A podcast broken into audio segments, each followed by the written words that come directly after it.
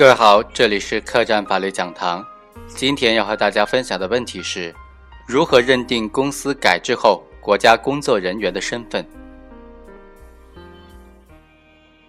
二零零九年九月至二零一零年八月间，被告人魏某担任中铁二十五局集团有限公司副总经理期间，利用职务上的便利为他人谋取利益，多次收受他人贿赂款，共计一百八十八万多元。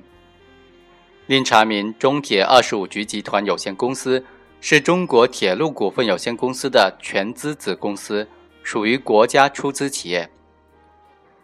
中国铁建股份有限公司于二零零七年十一月份成立，由中国铁道建筑总公司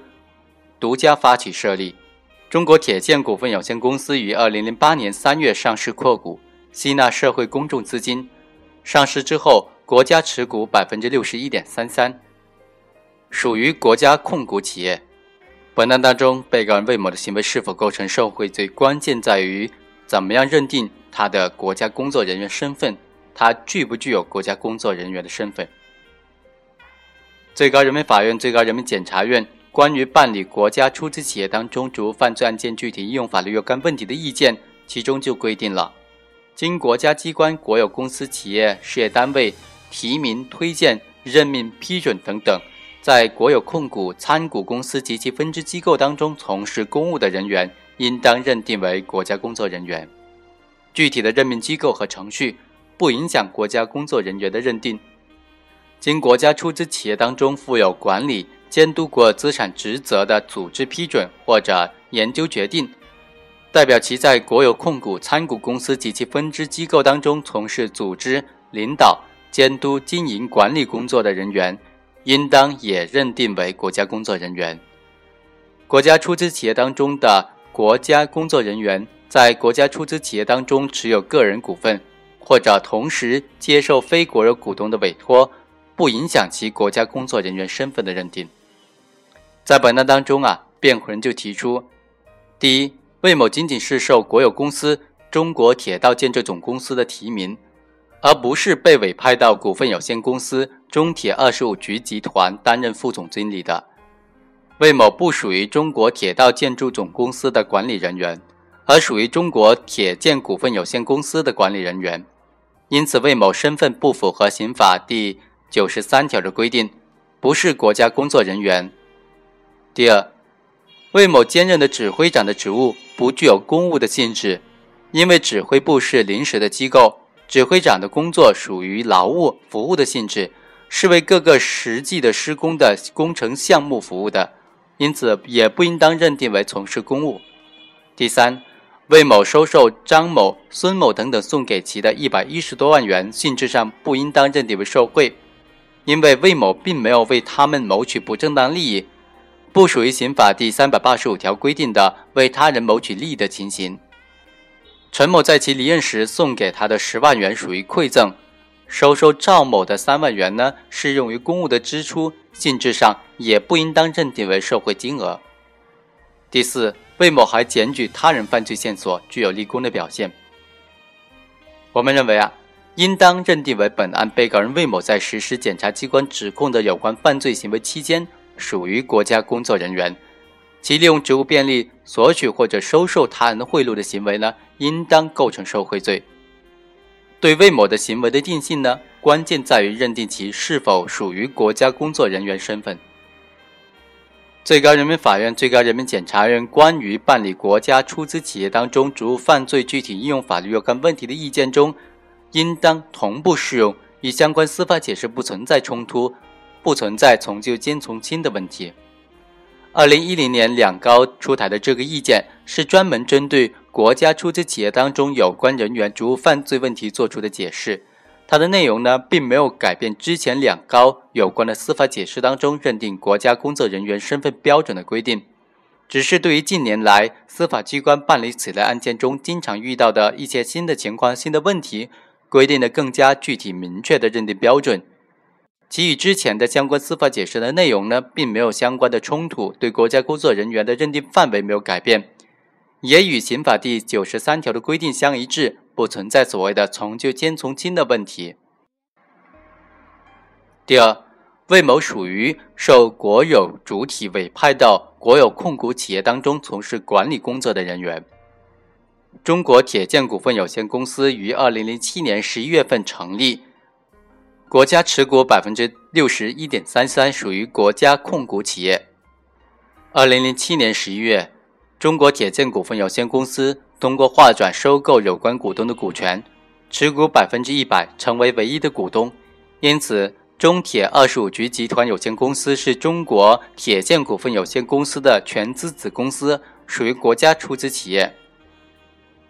魏某担任中铁二十五局集团有限公司副总经理之前呢，其长期在中铁十二局集团工作，并于二零零三年起担任工程管理部部长，成为公司中层管理人员。后通过铁路系统内部招聘，调到中铁二十五局集团。从魏某担任中铁二十五局集团副总经理的任命来看，他是由国有公司中国铁道建筑总公司决定，并向中铁二十五局集团有限公司及其党委下达通知任命的，然后才由中铁二十五局集团有限公司履行聘任手续。二零零九年呢，中铁二十五局集团有限公司又任命魏某兼任某工程指挥部指挥长。从魏某担任珠三角城际轨道交通有限公司副总经理的工作调动任命过程来看，其担任珠三角城际轨道交通有限公司筹备组副组长，是铁道部党组给广州铁路集团公司及其党委下发的任职通知，之后才由广州珠三角城际轨道交通有限公司聘任其为总经理。二零零四年，中共中铁二十五局集团委员会文件《中铁二十五局集团有限公司党委工作若干规定》中，其中就规定，公司党委隶属于中国铁道建筑总公司党委领导，同时接受广东省委的领导。公司实行党管干部原则，党委讨论决定集团公司所属单位领导班子成员的考核、任用和奖惩事项。魏某的职务呢，从两千零四年十二月份任命之后，直到二零一零年的八月份调任珠三角城际轨道有限公司，其职务没有发生变动。证据已经显示，中国铁建股份有限公司对下属二级公司董事会、经理层的领导任免，要经过中铁建党委组织的考核，征求党委常委及纪检部门的意见，并经公司党委常委的讨论决定。魏某没有重新任命，是中铁建筑股份有限公司党委认可了原任命和任命手续，因此魏某担任中铁二十五局集团有限公司副总经理，受国有投资主体委派代表国有股东一方行使管理职权的性质，在中国铁路建设股份有限公司上市之后，并没有得到改变。魏某的干部任免审批表已经显示，他担任该工程指挥部指挥长。是中铁二十五局党委组织干部部呈报二十五局集团公司同意任命的，后才以中铁二十五局集团公司的名义下发的任免通知。此外，中铁二十五局二零零九年度、二零一零年度魏某的干部任免审批表证实，魏某作为中铁二十五局集团有限公司副总经理，由中国共产党中铁二十五局集团组织干部。中国共产党铁道部党组考核。从以上魏某的任职考核情况来看，可以得出魏某从两千零四年开始一直由国家机关负责管理的副局级干部，属于党管干部，其任职缘起要么来自于国有公司，要么来自于国家机关，其在有关公司当中的任职呢，应当属于受国有主体的委派，符合意见第六条规定的。经国家机关、国有公司提名、推荐、任命，在国有控股企业当中从事管理工作的人员，具有国家工作人员身份。第三，左某在工程指挥部担任指挥长期间的工作呢，属于从事公务。本案当中，被告人左某所担任的职务，最初是由呃中国铁道建筑总公司提名的，属于受到国有公司的委派，在国有控股公司当中从事管理工作。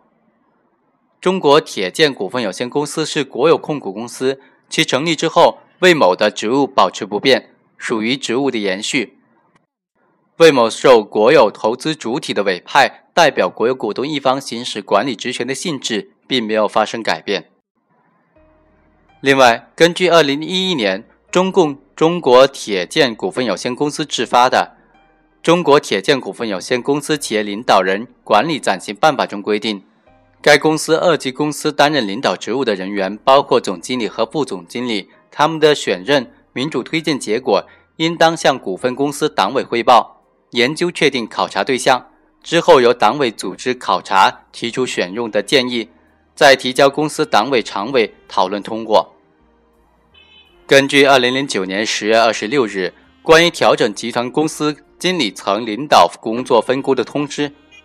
魏某负责涉案的工程指挥部的相关的协调管理工作。对于辩护人所提出的魏某担任工程指挥部指挥长只是临时性的职务，不属于从事公务的意见呢，应当根据他的具体的工作职责进行分析。中铁二十五局相关的内部工作规定就明确地指出了，指挥长是工程项目管理的第一负责人，根据合同对项目实施过程当中行使全面的管理职权。因此，指挥长作为工程指挥部的一把手，对工程项目的施工、生产进度、质量监管等等都负有全面的领导责任。这就必然涉及对中铁二十五局所持有的国有股份相对应的国有资产的经营监管的职责。购料款、工程款的拨付决定权呢，是他的职权之一。而本案当中，行贿人送钱给魏某的主要原因，是为了让魏某及时拨付购料款和工程款。因此，魏某作为该工程的指挥部指挥长，是国有控股公司临时机构的一把手，同时还兼任该指挥部的党委书记，主持党委的全面工作。因此，他从事的工作具有公务性质，符合意见第六条规定的。经国家出资企业当中负有管理、监督国有资产职责的组织研究决定，代表其在国有控股公司及其分支机构当中从事组织领导、监督、经营管理工作的人员，应当认定为国家工作人员。所以，一审法院呢就认定被告人魏某犯受贿罪，判处有期徒刑十一年，并判处没收财产三十万元。被告人因此提出上诉，认为。一审法院适用法律错误，其犯罪行为呢是发生在二零零九年的九月至二零一零年的八月之间。按照当时的刑法和司法解释呢，他不属于国家工作人员。而一审法院呢却适用二零一零年十二月份才颁发的意见，将其认定为国家工作人员，这是错误的。在魏某犯罪时已经有相关的司法解释，因此呢，应当依照从旧兼从轻的原则适用行为时的司法解释。第二，一审认定的事实是错误的。首先，一审认定魏某担任中铁二十五局副总经理的职务是由中国铁道建筑总公司决定任命的，从二零零四年起一直都是铁道部管理的副局级干部，这是错误的。中铁二十五局集团有限公司、中国铁建与铁道部没有隶属关系。中国铁建上市之前，魏某仅是被国有公司提名作为副总经理的人选，委派和提名是两种不同的概念。魏某不是国有股的代表，不属于受委托管理国有资产的人选，不能认定为代表国有投资主体行使监督管理职权。中国铁建上市之后，魏某担任中铁二十五局副总经理兼指挥部指挥长一职，是由中国铁建任命的，而且指挥长的职责是组织合同的施工，不具有监督管理国有资产的职务活动的性质，因此呢。不属于法律规定的经国有机关、国有公司提名、推荐、任命、批准等等，在国有控股公司、参股公司及其分支机构当中从事的公务。